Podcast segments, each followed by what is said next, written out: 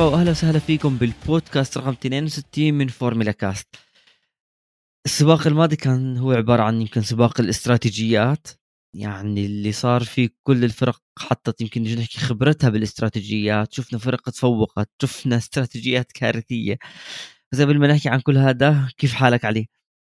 والله الحمد لله إحنا طبعا آه، بشكرك وبشكر جميع الناس والجماهير والمتابعين بالسباقات الفورمولا 1 وبنتمنى الناس تستمتع بهذا البودكاست اليوم. إن شاء الله. صراحة السباق يعني كان هو جد هو سباق الاستراتيجيات. إذا أنا جدي أسمي اللي صار يوم الأحد امبارح فعليا كان سباق الاستراتيجيات. ماكس طلع qualifying أول وماكس أنهى على أرضه جمهوره أول والموسم الثاني عم بفوز فيه سريعا.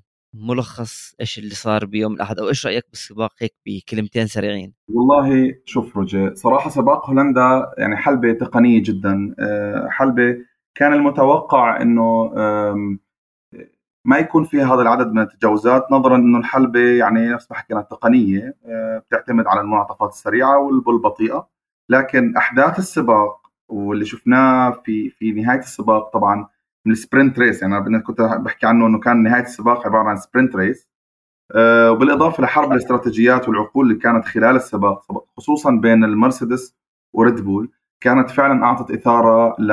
ل... للسباق. وطبعا ما بننسى إحنا طبعا الفليفر أو النكهة اللي بتعطينا إياها فراري والمفاجآت في كل سباق يعني فهذا الشيء لا يخلو يعني. 100% آه يعني جد بالفعل آه بزاندفورد كان جد السباق أقرب لأنه اللي عنده جد الاستراتيجيه الصح والفريق اللي خبرته صح هو اللي كان راح يفوز. يعني حتى شفنا مرسيدس بنوعا ما بفترة من الفترات كان ممكن يفوزوا بس سيطرة ال Red Bull. حاليا ماكس بعيد عن تشارلز لكلير وبيريز ب 109 نقاط. تقريبا عم بحسم اللقب. ما بدنا نحكي حسمه لأنه على الورق لسه في في في مجال إنه السائقين بيريز وتشارلز يفوزوا. بس اليوم لسه صرح تشارلز بأنه حكى انه نوعا ما خلص اللقب صار كثير بعيد عني. ماكس كثير طاير كثير سريع. ال Red Bull كثير سريعة. آه، بس سريعا نحكي بأنه ماكس 310 نقاط. مركز ثاني لكلير وبيريز ب 201 201 تشارلز بالمركز الثاني لأنه هو فاز بعدد سباقات أكثر. وجورج راسل اللي عمل واحد من أفضل سباقاته بالنسبة لي حاليا بالترتيب البطوله ب 188 نقطة. هلأ ال qualifying كانت كثير قوية بين ال Red Bull وبين الفراري خصوصا تشارلز و... وماكس بينوا عن سرعتهم الاثنين. بس لو ننسى كل شيء صار جمعة وسبت. يوم الأحد ال Red Bull مع ماكس فاتوا على ال soft بلشوا السباق ولكن كان أنت عندك المرسيدس على استراتيجية مختلفة على ال medium. شوف المرسيدس أنا اللي شفته خلال السباق صح صار عندهم خطأ بالنهاية مع لويس هاملتون بس المرسيدس سيارتها صارت سريعة. يعني يمكن الكل بحكي لك قال فيراري بطيئة لأ المرسيدس صارت سريعة. ويمكن هم بلشوا على ال medium كانوا عم بيلعبوا استراتيجية ثانية معروف في كاستراتيجيات توقفين. هم كانوا medium medium يرجعوا soft بالوضع الطبيعي Red Bull كانت بدها soft medium بعدين يرجعوا medium أو soft. ف اختلاف الاستراتيجيات بين Red Bull وفر... وفراري يعني بين Red Bull ومرسيدس. شو ال... ليش؟ ليش مرسيدس بلشت على medium؟ مع إنه عارفين إنه سيارتهم مش الأسرع وماكس على soft شوف بداية السباق آه، آه، الشيء اللي فاجأني إنه Red Bull آه، دخلت مع مع مع بيرز وماكس بال soft ما حاولوا إنه يعملوا استراتيجيات مختلفة نفس السباق الماضي كان كل واحد فيهم على إطار مختلف. وهذا الشيء اللي أعطى advantage نوعا ما للمرسيدس إنها كونها على إطار مختلف. هذا بيعطيها advantage طبعا هي ممكن نحكي كبداية السباق هي نوع من المغامرة لأنك أنت في النهاية آه، ما بتنافس على البطولة أنت بس بتحاول تزعج آه، فريق ال Red Bull. آه، وفعلا شفنا إنه استراتيجية المرسيدس هي اللي كانت الأفضل. حاليا حرب الاستراتيجيات يمكن ما كانت تأثر كثير على على فريق الريد بول من ناحية ماكس. ماكس سريع بكل الاطارات ماكس تقريبا اللفه 16 تقريبا هو بيعمل أرقام قوية جدا بإطار ال soft. ولولا إنه اشتكى كان فريق ريد بول كان راضي إنه يضل أكثر هو في النهايه اشتكى إنه لا أنا محتاج أغير الإطارات. آه، هذا الشيء اللي اللي, اللي بنحكيه إنه مرسيدس كان فعلا ممكن تخطف مركز ثاني وثالث. يمكن ما كانت تقدر تخطف مركز أول لكن هاي الحلبة فرجتك لأي درجة الاستراتيجيات مهمة. فريق المرسيدس استفاد من من حرارة الحلبة يوم الأحد. وفعلا هم كانوا أول فريق تقريبا إذا ما خاب ظني بيدخلوا بإطارات ال hard وكانت تقريبا هاي لولا الحوادث والمشاكل اللي كانت صايرة خلال ال يعني ال virtual safety car وال safety car كان ممكن مرسيدس عملت نتيجة أقوى من اللي سجلتها لأنه فعلا إطار ال hard كان الأفضل وكانوا فعلا أذكياء بطريقة إدارتهم للسباق من الناحية الاستراتيجية. لكن اللي صار بالآخر صراحة رجعهم نقطه الصفر تتكلم على سي... على على safety car تتكلم على إنهم اضطروا يدخلوا منطقة الصيانة ويطلعوا فاللي كل اللي, اللي ترتب آه، للأسف رجع لنقطة الصفر. لكن فكرة المرسيدس بال medium وبعدين hard كانت من أفضل الأفكار ويمكن تقريبا ما في فريق قلدهم بحلبة آه، زاندفورت. هي هاي. أصلا هلا انطلاقه السباق كانت منيحة؟ كل السائقين نوعا ما انطلاقاتهم كويسة. على فكرة ماكس لأنه هو اللي كان عنده إطار ال soft آه، وإطار جديد لأنه بال qualifying كان يستخدم المستعمل وكان يكون أسرع. هم شوف الثقة بسيارته الثقة بالمهارة تبعته والثقة بسرعة المحرك الريد بول هوندا. بس ال... الشيء الوحيد بأنه صار باللفه الثانية شفت الانزلاق تبع ماجنوسن يعني على شوي كان ممكن نشوف ال safety car رح يصير معه كان حادث كبير. هلا ألونسو باللفه 13 هو فات وبدل الاطارات لل hard صار نوعا ما هو ال benchmark إيش اللي عم بيصير مع سيارة الألبين ألونسو لأنه هو فات آه على لفه 13 وحط ال hard هلأ هون بلشت لعبة الاستراتيجيات لأنه التجاوز زي ما أنت حكيت حلبة صعبة حلبة technical ونوعا ما إذا سيارتك مش كثير سريعة ما راح تشوف تزوج تجاوزات إلا ألونسو. ألونسو استمتعنا بالتجاوزات.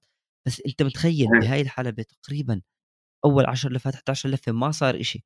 لحد ما بلشت آه بدك تفوت على منطقة الحظائر تبدل.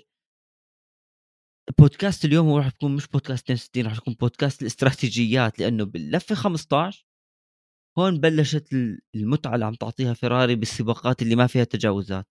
توقف ساينز. إيش اللي عملته الفراري؟ فاتوا جاهزين في سيارة بدها تفوت. جابوا ثلاث إطارات. طب وين الإطار الخلفي الشمال؟ نسيوه لسبب معين. معقول ما حدا من الموجودين انتبه بأنه ما في إطار؟ كثير كان غريب. لا الرجال صار خربطوا بالاستراتيجية. اللي صار تحديدا إنه فريق الفراري آه، أحضر الإطار الرابع بالبداية لكن لما الغطاء الإطار تم فكه عشان يركبوه لساينز اكتشفوا إنه خطأ. ما كان في اللحظة اللي شفنا فيها الكاميرا آه ما كان في إطار. فعلا شفت إنه ما في كان إطار. لكنه فعليا إنه كان الشخص اللي بده يركب الإطارات لما شال الكفر عن الإطار اكتشف إنه الكفر على الإطار الخطأ. فكان الخطأ من قبل السباق يعني هم المرة هاي جابوا لنا شيء جديد يعني صراحة فريق الفراري آه، آه، لما خلصت لما خلصت كل الخيارات إنهم يفاجئونا آه، بدلوا الإطار حطوا ال cover على إطار مختلف فبالتالي شيء أنا أول مرة أشوف بالفورمولا 1 يعني أنا لا أذكر إنه شفته يمكن صار مع بوتس من سنتين مرة إنه أحضروا إطارات غلط لكن فريق أنت مستعد للف أنا الحين طبعا بنفهم إنه إحنا عشان حتى المستمعين يكونوا عارفين. الإطارات هم بالعادة كفرق. بتحاول تأخير فك الغطاء عن الإطارات لحد آخر لحظة. حتى يبقى الإطار محتفظ بحرارته. آه، آه، لكن في حالة الفراري هذا الشيء كان سبب لهم مشكلة لأنه أصلا الغطاء كان خطأ وكان already ساينس صار واصل منطقة الصيانه أنا بالنسبة لي المشكلة الأكبر إنه الشخص اللي دخل يجيب الإطار الصحيح ورجع ترك المسدس على الأرض. و... و... و... هاي نقطة مهمة. فعلا. ففكرة إنه بيرز يطلع على المسدس كانت بالنسبة لي بتشكل خطر كبير على آه، آه، الأشخاص المتواجدين في في منطقة صيانة الفراري لأنه أنت بتتكلم عن سيارة فورمولا 1 بتعرف عزم الدوران لأي حجم هو موجود. كان ممكن إما ينكسر المسدس وبالتالي تورطوا تضطر قضية آه، سيارة بريز سيارة هاي أو ممكن المسدس يعني يض يعني يضرب في أحد الأشخاص الموجودين وكان ممكن يأذيه. وإحنا شفنا من من من ثلاث أو أربع سنوات لما رايكونن فقط يعني آه، آه، خبط خبطة بسيطة أحد المسؤولين في الصيانة تقريبا صابوا كسر في في قدمه. فالفكرة إنه لأي درجة كان حتى غير مسؤول الشخص اللي دخل يجيب الإطار ويترك المسدس في منطقة آه، خطرة. وأتوقع إنه الفيا ممكن تصدر توجيه بهذا الشيء. فكرة إنه حتى لا يتكرر هذا الشيء مرة أخرى. طبعا الموضوع تكرر مع الفراري في في في نهاية السباق أيضا مع ساينز وال وال والعقوبه الخمس ثواني أيضا في في توقف خطأ بدنا نتكلم عن التوقفات الساينس بالذات. آه، برضو نفس الشيء الحدث السباق الماضي حدث هذا السباق عقوبة خمس ثواني لأنه unsafe release وال unsafe release كان بسبب إنه سيارة نورس دخلت وسيارة فرناندو ألونسو كانت في خلفه فبرضه فبكل الأحوال إحنا بنتكلم على أخطاء لكل توقف كان لساينس آه، وأيضا بالنسبة لفريق الفراري في الاستراتيجيات أيضا أخطأ مع مع لوكلير بإنه أخروا شوي ال hard لأنه هم رجعوا soft medium آه، آه، ما رجع soft hard مع إنه شافوا الفريق المرسيدس شغال يعني آه، غيروا. هم تقريبا لوكلير تقريبا من يعني لوكلير وماكس هم آخر سائقين في اللفة يمكن 16 غيروا الإطارات و, و, و وكان عنده فريق الفراري رؤية إنه فريق المرسيدس غير اثنين hard كان المفروض يمشوا على الأقل بواحد من الاثنين كونهم هم غيروا لساينز medium كان المفروض حاولوا شيء مختلف مع لوكلير لكن هم الآن من بعد ما صار بحلبة فرنسا صاروا يشتغلوا كثير على ال safe side مع فريق مع لوكلير فريق الفراري كاستراتيجيات.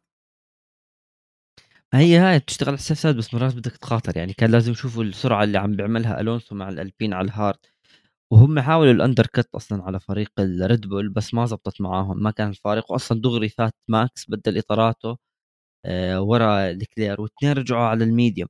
بس واستمر السباق شوف استمر السباق بعديها ما صار شيء يعني. okay عملوا هاي الاستراتيجيات المهمة اللي صارت من فريق الفراري.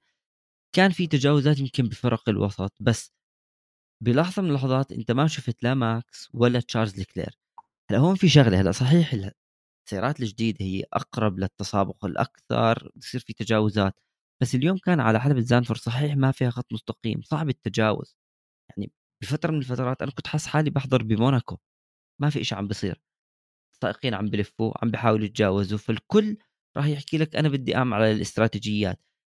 فعليا لو ما صارت ال safety car بآخر السباق راح يكون سباق يعني نوعا ما نحكي جدا عادي لحلبة ممتعة لحلبة كثير حلوة وحلبه كثير technical بس اليوم إن ليش الفراري ما فكرت؟ يمكن كانوا بدهم يتبعوا استراتيجية الريد بول. لحد اليوم الفراري بتحكي لك أنا منافس الريد بول مع إنه هذا خطأ.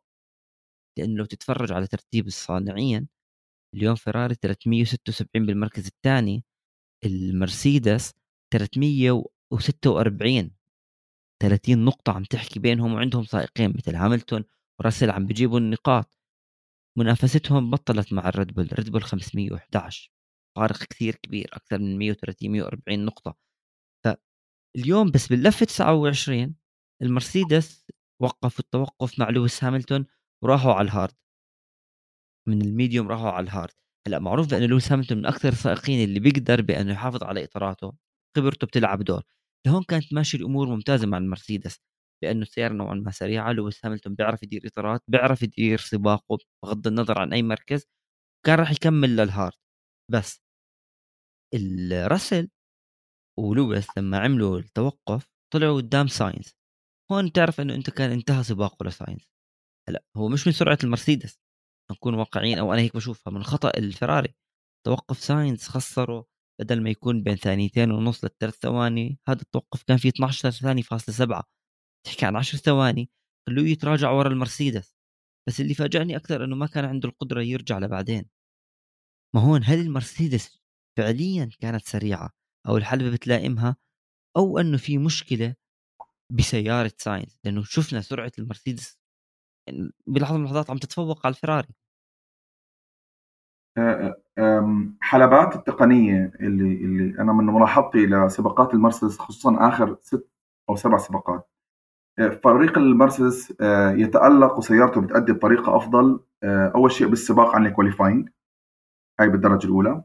الدرجة الثانية نتكلم عن الحلبات التقنية واللي بدها downforce فريق المرسيدس آه، بيأدي بطريقة أفضل من الحلبات اللي فيها low downforce بشكل عام. آه، آه، وفريق المرسيدس أصلا في تطور. يعني اللي ما ألحظه هو إنه فريق الفراري ما ظلت سرعته في مكانها. لكن فريق المرسيدس هو اللي بيقترب. فريق المرسيدس عم بحل مشاكله بطريقة أفضل من من فريق الفراري. فريق الفراري ما بيعاني من مشاكل لكن أنت في الفورمولا 1 إذا ضليتك ما تطور سيارتك بشكل اسبوعي أو أو بين بين حلبة والأخرى. فأنت تكون متوقع أو متأكد إنه الفرق اللي خلفك راح تقترب منك والفريق اللي أمامك راح يبتعد عنك. ففريق المرسيدس نعم هو كان قوي في هاي الحلبة كان سريع في في السباق يوم السباق. صراحة موضوع ال qualifying برضه كانوا جيدين لأنه أصلا حلبة قصيرة فالفروقات أصلا ما بتكون كبيرة. وكان فعلا ممكن يأدوا لفة يعني لولا لولا توقف ال qualifying في نهايته. كان ممكن يعملوا لفة ممتازة ويحققوا مراكز أفضل لكن بغض النظر عن ما حسب الكواليفاينج لا الآن مرسيدس في السباق في فترات معينة أصبحوا هم فريق المرسيدس فاهم سيارته أكثر بيعرفوا يحطوا الإطار الأفضل اللي بيؤدي أفضل أداء في هذه المرحلة من السباق. يعني ممكن فريق المرسيدس الفراري والمرسيدس على نفس الإطار من من اللفة صفر يكون الفراري أسرع لكن خلال الحلبة وفي خضم السباق فريق المرسيدس بيعرف يختار الإطار الأفضل وبالتالي بيعطيك أداء أفضل. آه، آه، وبنشوف طبعا طبعا دائما اقترابهم من الفراري. يعني لوكلير ويمكن هاي بعض الناس ما لاحظوها كان عنده إطار غير مستعمل في الفترة العشر لفات الأخيرة. يعني معظم السائقين اللي هم راسل أو هاملتون أو حتى ماكس كان عندهم إطار لا لا هاملتون كان عنده medium. آه، راسل وماكس وساينز ولوكلير. جميعهم كان عندهم إطارات soft الوحيد اللي إطاراته كانت صفر هي لوكلير فأنا كنت متوقع كمشاهد آه، إنه بما إنه لوكلير عنده إطار zero laps إنه راح يكون عنده أفضل اداء لإنه غير مستعمل. لكن اللي شفناه إنه عانى عشان يتجاوز هاملتون وكان عنده مشاكل مع مع, راسل ففي النهاية الفكرة الأساسية إنه لا فريق المرسيدس أصبح قوي. فريق المرسيدس الآن يهدد فريق الفراري على المركز الثاني وفي ظل آه، المشاكل اللي بتواجهها فراري وممكن نوعا ما ضعف أداء ساينس في في في السباقات ممكن نعم آه، لأنه صراحة راسل وهاملتون مستواهم جدا متقارب. بس الإشي اللي كمان كان من, من كثير منيح لفريق المرسيدس بأنه بتشوف غير الاستراتيجية الناجحة عم نحكي كله قبل توقف بوتس بأنه باللفه 36 37 التنافس كان بين لويس هاملتون وبيريز سيارة الريد بول معروف إنها جدا سريعة بس هون بتشوف إنه تأدية المرسيدس قديش كانت منيحة. okay الحلبة بتلائمهم تصميم السيارة مناسب لهي النوع من الحلبات بس في في تطور بسيارة المرسيدس. اليوم المرسيدس عم تشتغل حكوا له خلص إحنا اللقب ما بدنا إياه بس صار عينهم على المركز الثاني صار عينهم على الموسم القادم. لويس هاملتون ضايل مع الفريق جورج راسل أنا بالنسبة لي عم ببدع باللي عم بيعمله. كله عم بتطور ريد ما في حاجة تتطور خلاص. آه لهون ثبات بالأداء السيارة سريعة وكل الأمور تمام. بس الفراري عم بتشوف بأنه الفرق المنافسة واللي هي حاليا مرسيدس عم تقترب من أدائها من سرعتها لكن في نقطة يمكن ضايعة عن الفراري واللي هو أنه مرسيدس ما عندها مشاكل الفراري ما عندها مشكلة الاستراتيجيات ما عندها مشاكل التوقف. مرسيدس بتعمل double pit stop ما عندهم مشكلة وعم بحسن من الأداء. الفراري اليوم لازم تاخذ المجازفة. راح راح اللقب للصانعين وبطوله المصنعين ولا السائقين خلاص. هم يعني تركيزهم يجيبوا مركز ثاني بيكون منيح لفرق أو حتى مع تشارلز لكلير لازم تعمل شيء جديد لازم تجرب مع السائقين استراتيجيات مختلفة. ما تنزل الاثنين نفس الاستراتيجية. ساينز صار في معه خطأ خلاص جرب شيء جديد اعمل شيء جديد يمكن يزبط هذا الشيء المشكلة اليوم الفراري عم بتواجهها.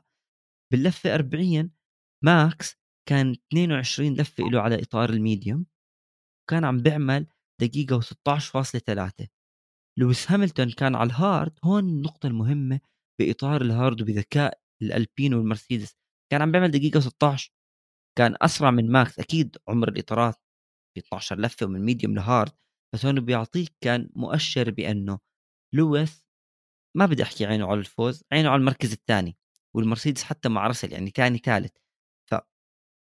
إيش السؤال اللي أنا بتساله ليش اليوم كفراري؟ إلى كل هاي الخبرة بعالم الفورمولا 1 ليش ما فكرت باستراتيجية اللي عملتها المرسيدس؟ هذا الإشي هل هو فعليا مرسيدس هي لساتها بمستوى مختلف؟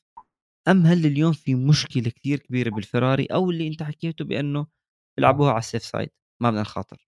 وكله غلط. فريق الفراري فقد أو أعضاء فريق الفراري خصوصا الاستراتيجيين فقدوا ثقتهم بنفسهم وأنا بالنسبة لي هذا الشيء ظاهر في الحلبة. ابتعدوا عن أي إبداع وصاروا يشتغلوا على ال safe side لأنه الظاهر إنه الانتقادات الكبيرة والأخطاء الكبيرة خلتهم بدل ما يطوروا من نفسهم يخافوا من أي قرار ممكن يأثر على سباق أحد السائقين. وطبعا ردات فعل لوكلير على على الراديو. يعني شفنا هذا الشيء في السباق الماضي لما بدأوا يسألوه إنه فعلا ما في ثقة بنفسهم فهم الآن بدأوا يشتغلوا بطريقة إنه هم ما يحرجوا نفسهم ك ك ك مسؤولين عن الاستراتيجية. وبالتالي لما عندك فريق الاستراتيجية يفقد ثقته بنفسه إما إنك لأنه صراحة الموضوع ما بطل الموضوع إنه فكر بشيء مختلف. أنت في عندك مشكلة بطريقة اتخاذ القرار وهذا تكلمنا فيه بالبودكاست الماضي. الهيكلية باتخاذ القرار محتاجة تطوير. إما من الأشخاص تغييرهم أو بتغيير المنظومة نفسها اللي بتقرأ منها خلالها البيانات بتاخذ خلالها قرار.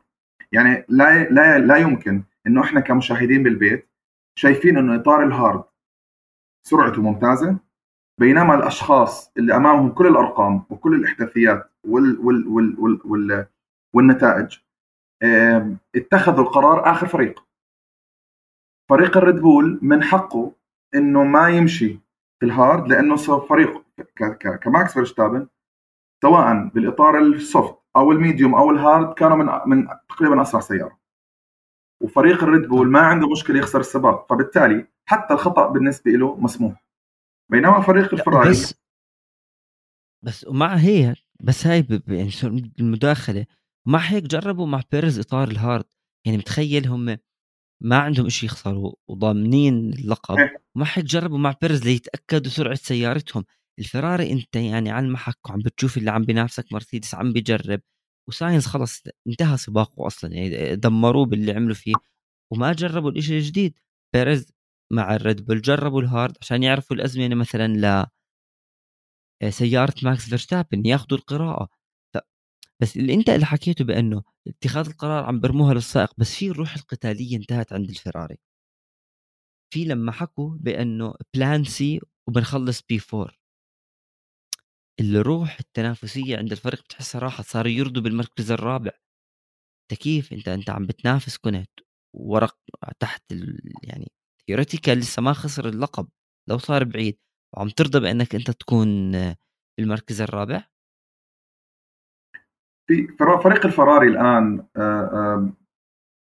ما عاد في شيء ينافس عليه. لكن روح البطل أو سمات البطل تظهر في كل الأوقات. فريق المرسيدس أيضا ما عنده شيء ينافس عليه. لكن فريق المرسيدس بيشعرك خلال السباق إنه منافس لماكس فيرستابن وإنه هو ما يحدث هذا الموسم هو استكمال الموسم الماضي. على الرغم إنه إحنا موسمين مختلفين نتائج جدا مختلفة أيضا فريق المرسيدس بيظهر لفراري إنه لو كنت لو أنا بقدم سباقات نظيفة دائما في كل على مدار الموسم أنا بإمكاني أحقق مركز جيد. يعني فريق الفراري لو حقق سباقات نظيفة فقط تمام؟ كان ممكن بالسيارة الحالية وبسرعة تسريق الفريق الحاليه إنه ممكن يكون أقرب لماكس كثير من من من أكثر من 100 نقطة الآن الفرق. ففريق الفراري آه، آه، محتاج آه، ثورة داخلية. في في يعني في كثير من المغردين في تويتر هاجموا بينوتو في في في ما بعد السباق الهولندي أغلب التغريدات اللي أنا لاحظتها كانت تتكلم عن إنه بينوتو هو مهندس ممتاز لكن ليس إداري آه. فكان الجميع بيطالب بينوتو إنه يرجع على المصنع ويسلم إدارة الفريق لشخص يفقه بأمور إدارية بيقدر يشحن معنويات آه، آه، الفريق يعطي الثقة للأشخاص اللي محتاجين ثقة ويجلب دماء جديدة من خبرته بالفرق الأخرى بيعرف مين الأشخاص الممتازين من غير الممتازين. فريق الفراري وإحنا دائما كنا نتناقش بهاي النقطة. إحنا اللي بنشوفه هذا الموسم رجي هو copy paste أو تكرار متطابق لما حدث في موسم 2017 2018 و10 و11 و12 و13 الفراري يبدأ الموسم بقوة. الفراري بتصدر البطولة. الفراري بعد الإجازة الصيفية انهيار. وتغيرت ال ال ال الإدارات. وبضل الفراري بنفس المشاكل بالعكس زادت مشاكله. يعني زمان أيام آه، منافستهم مع الريد بول فيما قبل حقبة ال hybrid ما كانت آه، الاستراتيجيات مشكلة مشكلة بالنسبة لفراري. 2017 و18 الاستراتيجيات أيضا ما كانت تلعب دور كبير بالتأثير على فراري. لكن الآن فريق الفراري أظهرت عنده مشاكل جديدة. أول شيء المشكلة القديمة المتجددة وهي الانهيار ما بعد الإجازة الصيفية. والظاهر إنهم فعلا بأخذوا إجازة وما بيرجعوا تمام؟ آه، آه، المشكلة الأخرى إنه التوقفات اللي في كل مرة وهو يعني من ابسط من من أبسط أساسيات الفورمولا 1 حدثت اللي المفروض إنه ما تحدث. يعني الويليامز على على ضعف قدراته كفريق ما بنشاهد فيه مشاكل. الفراري لا بالاستراتيجيات ولا بتغيير الاطارات بالعكس الويليامز في بعض السباقات بيكونوا أفضل يعني أسرع منصة صيانة. أيضا موضوع الاستراتيجيات. فكل هاي العوامل دخلت على الطريق والخلافات الآن الداخلية بين السائقين وعدم رضاهم عن الإدارة لأنه فعلا بظهر للعلن إنه ساينز ولوكلير على اختلاف مراكزهم ويمكن اختلاف أهدافهم إلا إنهم الاثنين بتشاركوا بهدف واحد أو بنقطة واحدة إنهم غير راضين على إدارة الفريق كفريق. حتى صار عندهم شك في قرارات صار السائق لما ينطلب منه يدخل ال pit ال box أو البيت لين صار يسأل أكثر من مرة للتأكيد هل هو تمام هل هو سيف هل أنا أمان أدخل ابدل الإطارات. فهاي المشاكل ما راح تنحل لأنه إذا ما انحلت وأنت سنتين في إجازة فريق الفراري في عام 21 وعام 20 فعليا كان في إجازة. وأنا ما بتكلم على الصعيد التقني كمحرك لأنهم كانوا فعلا جماعة المصنع شغالين بقوة. لكن الجانب الاستراتيجي والجانب الإداري كانوا في إجازة. يعني أنت كنت بتحضر الموسم الماضي واللي قبله وبتجرب كل الحلول وبتجرب كل ال techniques عشان تدخل هذا الموسم وتنافس. بينوتو واعد بالمنافسة. لكن إحنا ما شفنا من فراري بينافس إلا ثلث موسم وإذا فراري أنهت هذا الموسم في المركز الثالث فأنا بعتبره هذا فشل لأنك أنت في الحقبة القديمة أيضا حققت المركز الثالث فأنا بسيارة أقوى آه، حقبة جديدة محرك أقوى آه، بداية ممتازة تطلع مركز ثالث فأنا بعتبره آه، لابينوتو فشل وهنا فريق واداره وملاك الفراري عليهم اتخاذ قرار لتغيير أو ضخ دماء جديدة من فرق مثل الريد بول أو فرق مثل مرسيدس عليهم استقطاب بعض الأشخاص اللي ممكن فعلا يغيروا بنهج الفريق. أنا معاك بس كمان من الأشياء اللي صارت كمان ب يعني سباق يوم الأحد حتى على التوقفات يعني مثلا فريق الهاس خربوا سباق ميك شوماخر بتوقفين بطيئين. عمل qualifying ولا أروع كان ضمن النقاط بس التوقفات البطيئة اللي عملها فريق الهاس توقفين مش واحد بعدين اثنين كانوا جدا بطيئين خسروا ميك شومخر إنه مثلا ما عنده سرعه بالسيارة بأنه يرجع للنقاط. مرات الفرق تخطأ أخطاء لا أكيد الفرق لأنه بالنهاية يعني هم بشر رح يخطئوا بس مثلا مثل فريق الهاس توقفين غلط؟ طب آه هذا ما يحدث. مثلا ب...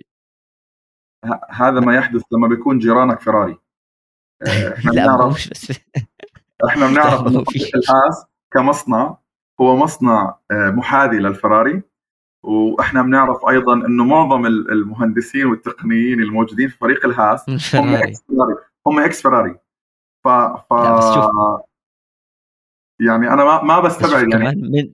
خاص والأحداث اللي صارت أنا بربط صراحة.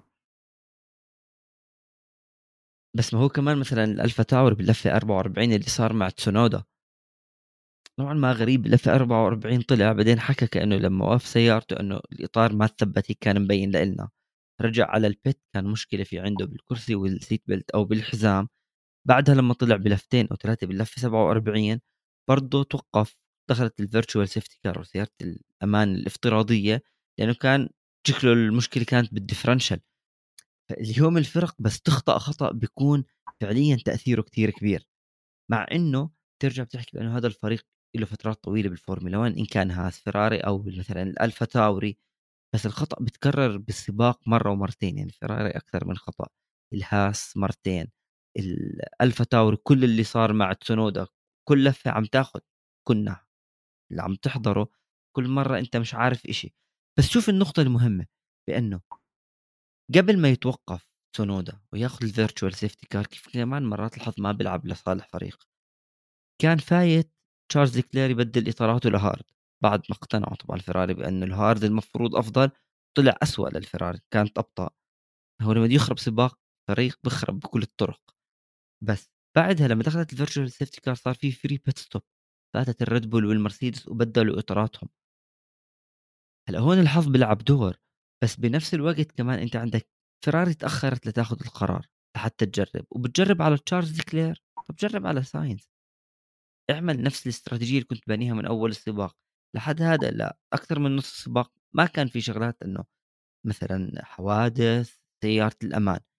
طب بتجرب على تشارلز لكلير هل أنت مع بأنه صاروا يبدلوا الاستراتيجية بناء على يردوا على الفرق الثانية ما مشوا بالاستراتيجية اللي مفترض بالنسبة لهم كانت صحيحة؟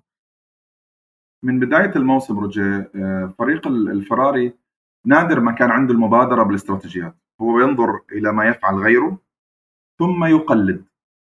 آه للأسف الشديد ما عندهم هذه النظرة آه اللي هو وان ستيب اهيد تمام؟ للأحداث والأمور. فهم آه، آه، للأسف الشديد بضلوا دائما يرتكبوا نفس الخطأ بكل سباق. يعني يمكن هذا أكثر أكثر مشكلة واجهت الفراري على مدار الموسم إنه هي تقلد ما تراه أكثر منها تبتكر. حتى لما بيبتكروا بيبتكروا خطأ. فحكى لها خلص أنا بقلد وبمشي. فريق الفراري آه، يعني وإحنا فعلا فصلنا كثير عن فريق الفراري لكن مشاكل فريق الفراري الآن تعدت كونها الاستراتيجيات انهوا انهوا موسم لوكلير وانهوا متعة كنا إحنا شايفينها بداية الموسم جميلة بين لوكلير وماكس. وأيضا في مشكلة لازم إحنا نتطرق لها بموضوع الإطارات. فريق الفراري من كم سباق وفقد تحكمه بالإطارات.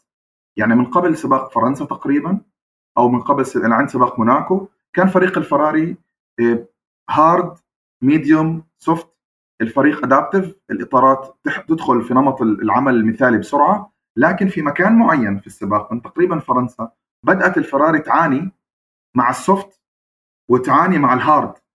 يعني تخيل فريق الفراري اللي ما بيعرف يرفع درجة كان معاناه بالسباق مع ال hard.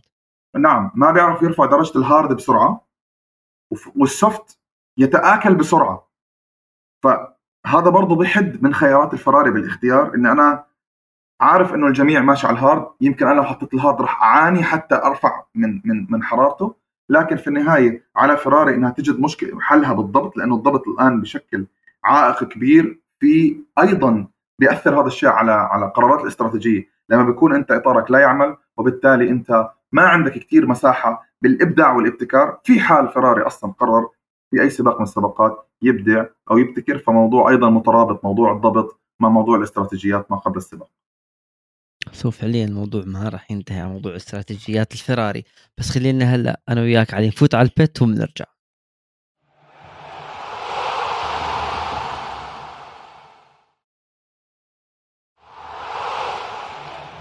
وطلعنا من البيت بس طلعنا لنقطة التحول اللي صارت بجائزة هولندا.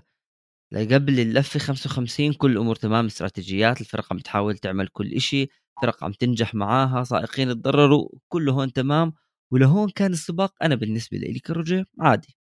يمكن مش من أجمل السباقات بس اللي صار باللفة 55 لما فالتيري بوتاس توقفت سيارته على خط البداية النهاية هون كل شيء تغير. كان هون متأكدين بأنه في سيارة أمان مع إنه الشيء الغريب بأنه تأخر إدارة الفورمولا 1 لفة لحتى فوتته. مكان خطر حتى شفت أنت ألونسو كان بده يتجاوز ولا طلعت سيارة بوتاس في وجهه. تأخر مش مشكلة. رجعونا شوي لأيام مايكل ماسي بس هون عادي. هون تغير كل السباق. ليش؟ لأنه أنت بتعرف بس تفوت سيارة الأمان ويفتحوا لك منطقة الحظائر كل الاستراتيجيات بتبلش تشتغل. أغلب السائقين بفوتوا يبدلوا الإطارات. هلا ماكس فات. فريق الريد بول بيبدع بالاستراتيجيات. يعني بتحسهم جاهزين لأي سيناريو لأي لفة لأي شيء حاطين عندهم هلا بدنا نعمل هيك. ففات ماكس على اللفة 57 من أصل 72 حط إطارات ال soft.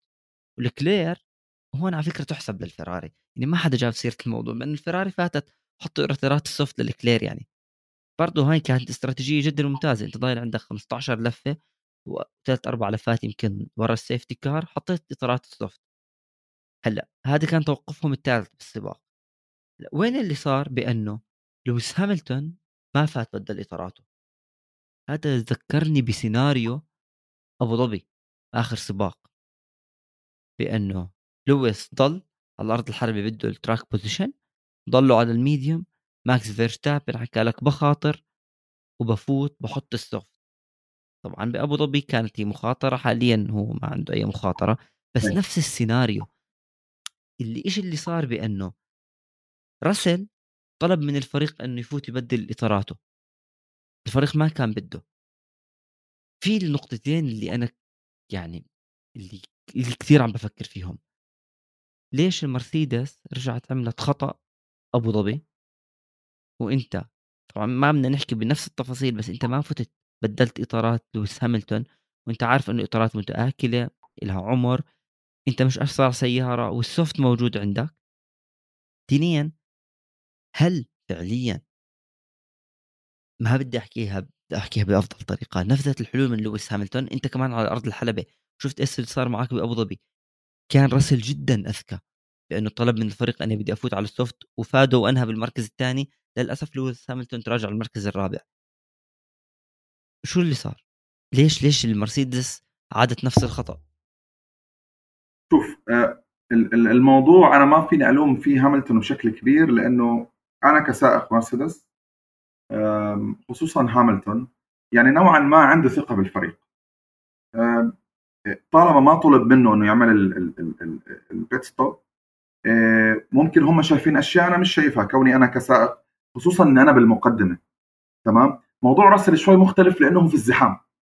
فكرة إنك تتخذ قرار بالمجازفة وأنت بالزحام شيء وإنك تكون متصدر للسباق وتخسر ال track position على ماكس تمام؟ لأنه أنت لو خسرت ال track position على ماكس أنت 100% ما راح تكسب المركز الأول. يعني هي كانت الفكرة الأساسية. هاملتون كان الأول. لو راح دخل بدل ال soft كان رجع الثاني. لكن مجرد انطلاق السباق إحنا عارفين إنه ماكس أسرع بكثير من مرسيدس. ولما يكون طبعا. الحلبة أمامه خالية فراح يعمل فرق وإحنا شفنا أصلا. في لفه واثنين وثلاث راح يعمل خمس ثواني ست ثواني فرق عن هاملتون. ففريق المرسيدس فكر فيها بهذه الطريقة إنه أنا ليش أعطي المركز الأول بسهولة لماكس وأراهن على المركز الثاني؟ بينما أنا ممكن أعمل شيء ممكن يربحني مركز أول. لكن فرق السرعات بين فريق الريد بول وفريق المرسيدس أكبر بكثير من إنه مهارة هاملتون تغطيه. آه، آه، وفعلا هاملتون اكتشف يعني اكتشف خلال اللفة الأولى إنه اللي عمله فيه الفريق كان خطا 100% أنا معك صحيح. وهذا الإشي okay هو عنده track position وإذا خسروا خصوصا لماكس بهاي السنة وبسرعة الريد بول مستحيل. بس أنت كمان هاملتون أنت ما عم بتنافس على اللقب البطولة. يعني جورج راسل أنا اعتبرت اللي عمله بيعطيني بوادر بأنه المرسيدس بأمان بعد ما يعتزل هاملتون لأنه عندهم سائق بطل. لما راسل فكر بأنه الفريق بحكي لك ضلك على إطاراتك ما بدي تبدل هاي تاركين هاملتون لا أنا بدي أعطيني ال soft فوتني زي الريد بول زي المرسيدس.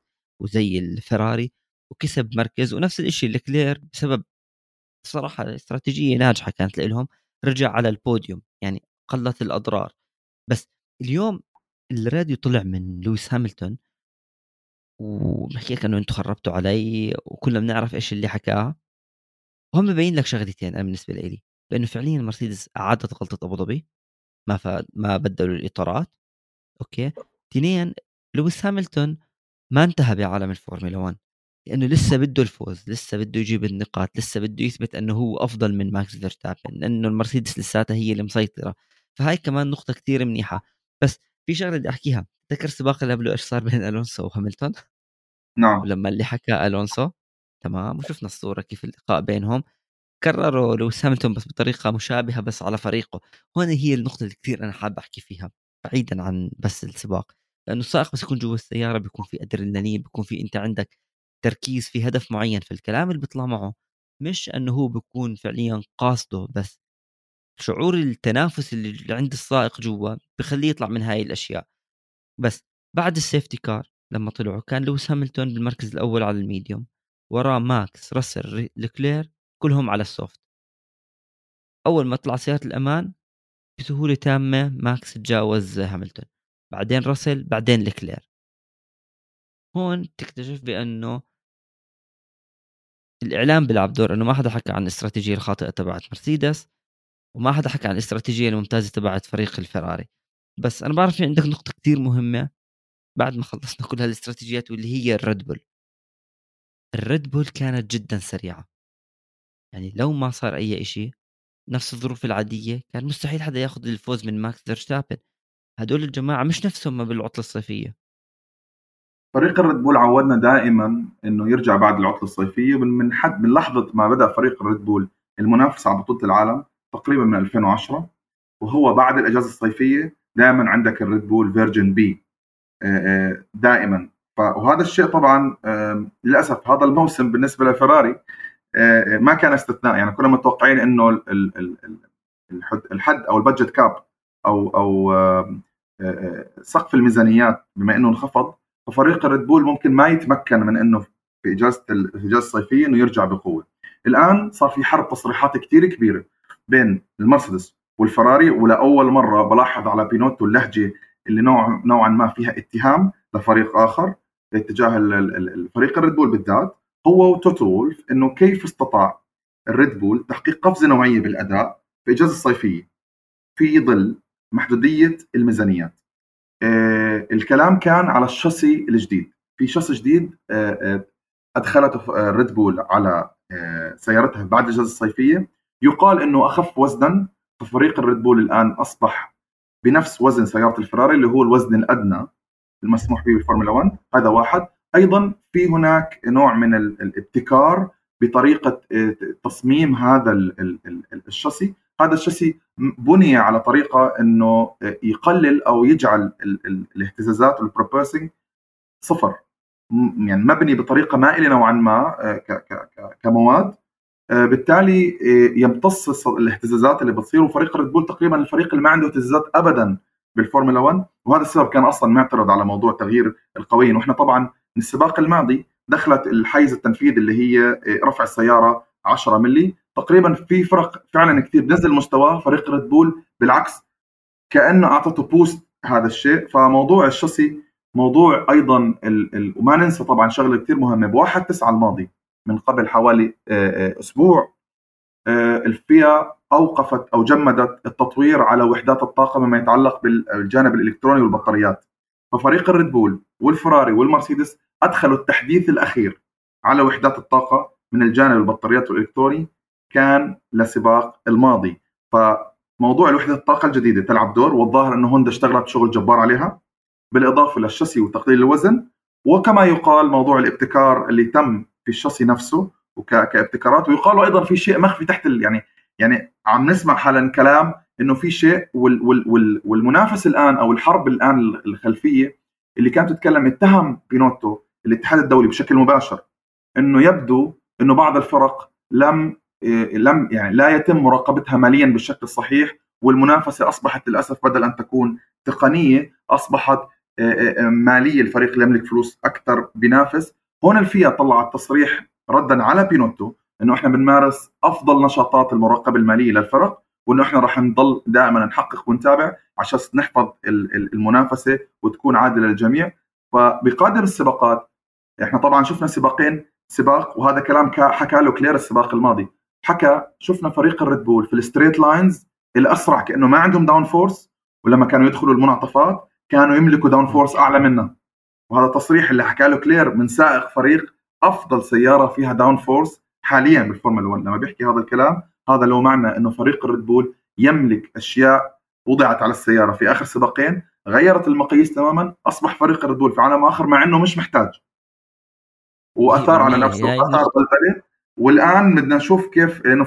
آه، كريستيان هورنر نفى إنه يكون الشخص الجديد فيه أي ميزات تقنية حكى إنه بس هو شخص جديد أخف وزنا لكن التصريحات اللي بنحكي اللي بتنحكى كثير حاليا وراح نشوف طبعا في قادم الأيام كلام كثير عن هذا الموضوع بنقطة معينة وهي تتعلق كيف تمكن فريق الريد بول من صنع شاسي جديد في منتصف الموسم وهذا الشيء غير دارج ولم يكن دارج حتى في أيام الميزانيات المفتوحة. وهذا الآن هي نقطة الحوار. فريق الريد بول بيتكلم إنه هو استفاد من الزيادة. فريق الريد بول أو الاتحاد الدولي زاد كل الفرق حوالي 5 مليون يورو بسبب التضخم الحادث في العالم.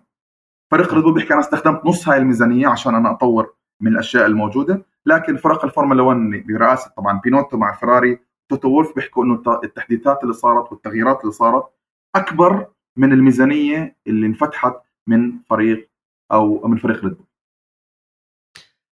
هو فعليًا يعني الجدل بس ممكن تفكر فيها إنه الريد بول ما صار عندها الحوادث، ما صار يمكن ما صرفت أي شيء بس كله ال شوف الحرب الكلامية هي جدًا جميلة بتعطي شوي الموسم نكهة خصوصًا المنافسة انتهت على المركز الأول، وأكيد توتو وولف رح يعمل أي شيء ليخرب على يعني هورنر وعلى الريد بول صراحة بس في سرعة ماكس جبارة يعني كمان بتحكي يعني صراحة صراحة سرعة ماكس صارت جدًا يعني غريبة يعني آخر سباقات صار كثير الفرق كبير. بس صار هو لويس هاميلتون أيام يعني عزه وسيطرته. بس قبل ما ننهي عن جائزة هولندا في هي شغلة واللي هو سباق ألونسو كان سباق رائع. هذا السائق بعمر ال 40 41 بلش من مركز 13 أنهى سادس أكيد بسبب عقوبة ساينز في الخمس ثواني بس كمان كان راح ينهي سابع بسيارة هو أصلا عارف هو تارك وما عم بياخذ كل أسرارها ومش أفضل سيارة رابع أسرع سيارة. عم بيأدي سباقات وتجاوزات ما تحكي إلا عمره 20 سنة هذا السائق. كان سباق ألونسو كثير كبير. بس سريعا بدي أسألك مين هو أكبر فائز بسباق هولندا؟ أنا بالنسبة لي أكيد بشوف آه، ماكس فيرستابن لأنه نوعا ما ضمن البطولة. والله شوف كأداء في في خلال السباق آه، صراحة هاملتون وراسل. الثنائي عملوا أداء ممتاز وحققوا نتيجة لأنه أنت بتتكلم إنهم كانوا آه، تقريبا مركز رابع وسابع. فكون صحيح للكواليفاينج الاثنين يكونوا نعم ثاني و... و... و... ورابع إذا ما خاب ظني أو ثاني وخامس. ثاني ورابع. فعلا هم أكثر ناس تقدموا عن عن عن كثير فرق في في في هذه الجولة. وأيضا الأداء الممتاز اللي شفناه من راسل صراحة واتخاذ القرارات الصحيحة. وهاملتون لولا التوقف كان ممكن يكون هو سائق السباق الخاسر الأكبر أكثر سائق تضرر يمكن. أنا بشوف آه، تحكي لي يمكن بدي أحكي ساينس بس أنا بحكي ميك شوماخر حرام يعني هذا كان لازم يعني كان طلع بي بي بي يعني بمركز أفضل من المركز اللي أنهى فيه. لكن آه، دائما الفراري خاسره في كل سباق. يعني على اختلاف أنواع الحلبات دائما الفراري خاسره خاسرة يعني صعب إنك تجد الآن فريق الفراري بيبدأ بمركز وبينهي بنفس المركز وأنا كفريق إذا بديت في مركز ونزلت عنه فأنا بعتبر نفسي خاسر لأنه على الأقل علي انه أحافظ على مركزي وفريق الفراري كان بادي ثاني وثالث أنهى تقريبا ثالث و... وثالث وثامن أو تاسع خلص ساينس لأنه بعد العقوبة ساينس كان راح يكون مخلص أمام ألونسو بالمركز السادس بس عقوبة الخمس ثواني رجعته. نعم. ففريق الفراري هو أكبر الخاسرين صراحة في هاي الحلبة. وفي كل الحلبات الماضية صراحة للأسف خسروا كثير وضيعوا كثير نقاط. وكمشجعين الفراري أعتقد إنهم أو متأكد إنهم زعلانين على اللي بيحصل بالفريق. ومنتظرين رده فعل أفضل من اللي قاعد بس هو فعليا مع كل اللي صار مع الفراري لازم كل فراري تنسى كل الشيء اللي صار لأنه السباق الجاي هو بارض الفراري عم نحكي على جائزة مونزا في عطلة نهاية الأسبوع القادم واحد من أجمل السباقات من أسرع الحلبات. وهناك كلنا بنعرف تيفوزي بس لكلير فاز تذكر ب 2019 الجمهور ما يعني مستحيل تلاقي جمهور زي لا كرة قدم ولا أي نوع من أنواع الجمهور زي اللي بتلاقيه بمونزا لما الفراري تفوز. بس نحكي سريعا السباق القادم أكيد على حلبة مونزا أو اسمها الكامل أوتودروم النازيونالي مونزا. أول جائزة كبرى بال 1950 واللي هي فعليا السباق المستمر من لما بلشت البطولة. عدد اللفات 53 لفة. طول الحلبة 5 كيلو فاصلة 7 أسرع زمن كان بال 2004 مع روبنز باريكيلو بدقيقة 21 ثانية. هنا كانت السيارات جدا جدا سريعة. ممكن نشوف هاي السنة أكيد زمن أسرع. منطقتين للدي آر إس. واحدة يعني من أجمل الحلبات. صحيح فيها كثير الخطوط يعني المستقيمة والسرعة العالية لكن الحلبة مش سهلة خصوصا على أول منعطف واحد من أصعب المنعطفات المنعطف الأول والثاني. بدك تفوته صح والخروج من المنعطف جدا مهم خصوصا أنت بتكون أنت جاي على سرعة عالية بتكون بتفوق 300 كيلو متر هل فيراري عندها فرصة تفوز بمونزا؟ آه أو لا. هل فيراري رح تكرر اللي عملته مع تشارلز لكلير بالسيارة اللي ما كانت منافسة؟ أو فعليا تطور أداء الريد بول خلص صار بعالم ثاني على على على المواصفات التقنية اللي بتملكها سيارة الفراري سيارة الفراري دائما عندها أفضلية بالحلبات التقنية اللي بدها down force عالي.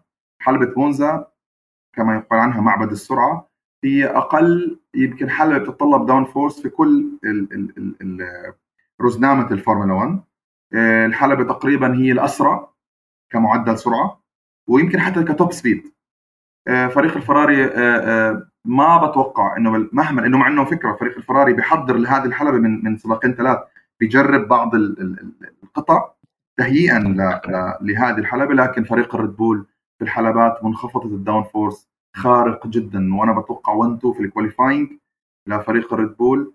ممكن آه، فريق الفراري بأفضل الأحوال يكون ثالث رابع. إلا إذا شفنا شيء مختلف ممكن يرفعه لأنه حاليا في نقطة مهمة كمان فريق الفراري الآن آه، بيلعب آه، بموضوع المحركات بال safe mode يعني ما بيشغل خرائط المحرك على الحد الأعلى. ممكن يجازفوا ويرفعوا الخرائط عشان حلبة يعني حلبة الوطن بالنسبة للفراري. لكن بالوضع أو الظرف اللي شفناه حسب آخر سباقين لا لا. نسبة إنه فراري إنها تفوز في حلبة نفس حلبات مونزا لا لا. أعتقد إنها شبه معدومة إلا لو انسحب سائقين الريد بول. لكن طالما سائقين الريد بول في الحلبة فطبعا ماكس حاجز المركز الأول وبيريز حسب مزاجه طبعا أكيد تعرف دائما هو مش مستواه مستوى مستواه للأسف مش ثابت يعني. لكن بيأدي الغرض اللي عليه وممكن بيأمن نقاط جيده لفريق ريد بول إنهم ياخذوا آه، آه، بطولة الصانعين. لكن حلبة المونزا صعبة جدا على فراري راح تكون وفي فرق جدا راح تتألق منها الألبين ونحن عارفين الألبين إنها سيارة ممتازة في الحلبات منخفضة السرعة وعلى ما بتعاني من drag أبدا. لا شوية هيك معلومات سريعة كمان عن الحلبة كأرقام. آه، مايكل شوماخر ولويس هاملتون عندهم أكثر فوز بمونزا. وكمان فريق الفراري هو يعتبر أنجح فريق على هاي الحلبة وهو منطقي يعني بالنهاية حلبتهم ب 20 فوز. آخرهم كان زي ما حكينا مع تشارلز لكلير. بس في رقم جدا مثير للاهتمام. بال 2020 لويس هاملتون عمل واحدة من أسرع اللفات بالفورمولا 1 كان average أو معدل سرعته 264 كيلومتر. بالساعة هون بيعطيك فكرة قديش المحرك جدا مهم بمونزا قديش سرعة السيارة كمان جدا مهمة. بس إذا حكينا على الفوز ممكن يكون هو أقرب للريد بول مع إنه الفراري بإيطاليا أو بمونزا دائما راح تفاجئك لأنه يعني بالنهاية الفوز هناك بالنسبة لهم لجمهور الفراري هو بطولة. بس مين ممكن في فريق يفاجئنا بأدائه بمونزا؟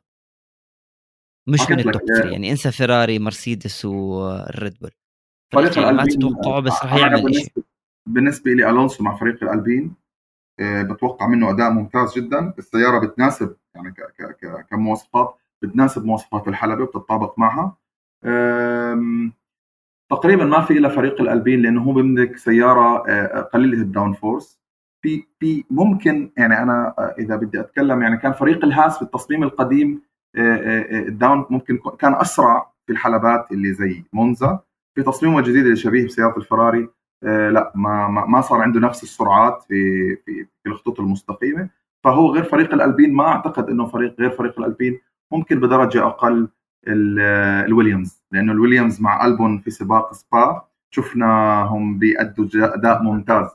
ف يعني غير الألبين والألبون ما أعتقد إنه في فرق تستفيد من من من مواصفات حلبة مونزا طبعا بعد الريد آه، أعتقد نفس الشيء أعتقد pole position حيكون يا لكلير يا ماكس أنا بالنسبة لي. بس ك... على سباق كامل ب 53 لفة دائما الأفضلية تكون للريد بول وهيك وصلنا بنكون للمنعطف الأخير ببودكاست اليوم فورمولا كاست راح نرجع للفراري لأنه لازم كل الموضوع يكون على الفراري واللي هو التصريح اللي طلع فيه نيكو روزبرغ بطل العالم أيام ما كان مع المرسيدس بطل العالم مرة واحدة بأنه التصريح نوعا ما كان جدا حاد بصراحة. لأنه حكى لك فرق الفورمولا 2 والفورمولا 3 ممكن يعملوا استراتيجيات توقف أفضل من اللي بتعملها الفراري اليوم. رد بنوتو كان برضه رد حاد لأنه حكى لك بما معناه مش عارفين نفس الكلمات بأنه كثير أسهل أنت بس تكون برا البطولة تحكي من إنك أنت لما تكون جوا البطولة والفرق اللي بدها تفوز تحتاج سنوات طويلة من الخبرة لحتى توصل للقمة ومرات تكون يعني up and down up and down هلأ شوف معروف روزبرغ بأنه دائما تصريحاته في عنده حكي كثير على هاملتون من لما ترك الفورمولا 1 صار أكثر للتحليلات. لكن أنا بشوف بأنه التصريح تبع روزبرغ مش بمكانه. صحيح في فيراري عندها أخطاء ما عم ننكر بس أنت اليوم ما بتقدر تحط حالك كسائق محل إيش اللي عم بيصير على أرض الحلبة. لأنه أنت لما كنت مع المرسيدس كان كل شيء بينعمل من قبل الفريق أو من قبل توتو وولف. روزبرغ شوف فريق الفراري بيحتاج لحدا يستفزه نفس روزبرغ. آه، آه، جميع يعني العالم يعني اللي عايش فيه بينوتو هو عايش في ومعيش الفريق بأجواء آه، مهما حدث كوارث الأمور تمام. كان محتاج يعني كان فريق الريد بول أو الفريق الفراري محتاج هذا الدش البارد. محتاج حد يتكلم عنه بالعلن بانتقاد صريح عشان يستفزهم لأنه الطليان يعملوا بهالطريقة. يعني دائما الطليان عندهم هذه الروح تبعت أنت عشان تخرج أفضل ما فيهم استفزهم. فكانوا محتاجين فريق الفراري تصريح مثل تصريح آه، روزبرغ آه، آه، لأنه صراحة هذا هو كلام الجميع. يعني هو في النهاية لازم يجي شخص يحكي. يعني ريد بينوتو في كل في كل سباق بيحكي إنه بلقي يعني اللوم على الظروف على السباق على الإطارات. هناك شيء خطأ بالضبط. لكن في النهاية لا في خطأ بإدارة الفريق على شخص يعني موجود إنه يجي يتكلم ويضع إصبعه على الجرح ويحكي هون في مشكلة هون لازم تنحل. وأيضا فريق بينوتو هو اللي وضع نفسه بهذا المكان وتحمل المسؤولية واو. كاملة من 2019 آه، آه، تقريبا للي ما بيعرف آه، كان فريق الفراري بيديروا شخصين بينوتو وأريفابيني. أريفابيني الآن هو المدير التنفيذي تقريبا للفريق اليوفنتوس. هذا الشخص كان هو هم. نعم كان هو الشخص مدير فريق الفراري الإداري والتقني كان بينوتو. حصلت بينهم مشاكل. الشخصين كانوا ما بدهم بعض بالفريق لكن فريق إدارة ملاك الفراري قرروا إنهم يراهنوا على بينوتو. وهو قرر وعدهم بالمنافسة في موسم 2022 وإحنا مش عم نشوف هذا الشيء. فهذا يعني الشيء في ضغوطات على بينوتو لأنك أنت فعلا اخترت تراهن على هذه الحقبة وكونك ما حققت النتائج المطلوبة في هذه الحقبة عليك تحمل الانتقادات وتحمل المسؤولية وانتشال الفريق لو أنت فعلا عندك الشخصية والأدوات والكاريزما أنك تعمل ردة فعل سواء من السباق القادم أو إذا إدارة الفراري حبت تنتظر بينوتو للموسم القادم مع إني أنا وكلامي كثير ناس متابعين للفراري وأغلبهم لو انتبهت في وسائل التواصل الاجتماعي بيتكلموا إنه بينوتو ينهي الموسم ويستريح يا بالمصنع يا خارج الفريق. السؤال ضل مين بدهم يجيبوا شخص بديل لبينوتو؟ هذا إذا استغنوا عنه مع إني أنا أستبعد إنه راح يستغنوا عن بينوتو. نوعا ما هو وفى بوعوده حكى لك إحنا بال 2022 رح تشوفونا بنفوز بسباقات رح تشوفونا ننافس. بس مع هيك رح نكون إحنا وصلنا لنهاية بودكاست رقم 62 بودكاست الاستراتيجيات هو فعليا والفرق أبدعت واشتغلوا شغل كثير كبير بس المهم والحماس اللي راح يكون هو سباق مونزا. من أجمل السباقات بعرف عندي وعندك كمان علي رح نستفتح فيه. وإن شاء الله توقعاتنا تكون صح ونحضر سباق جدا جميل ويصير في زي دائما دراما لحتى نستمتع أكثر. يسلم شكرا كثير علي لك على اليوم على البودكاست الجميل. نشكر كل حدا عم بيتابعنا ولا تنسوا تتابعونا على كل منصات البودكاست تحت اسم فورميلا كاست كمان بتلاقونا على اليوتيوب بقناة استوديو الجمهور. سلام.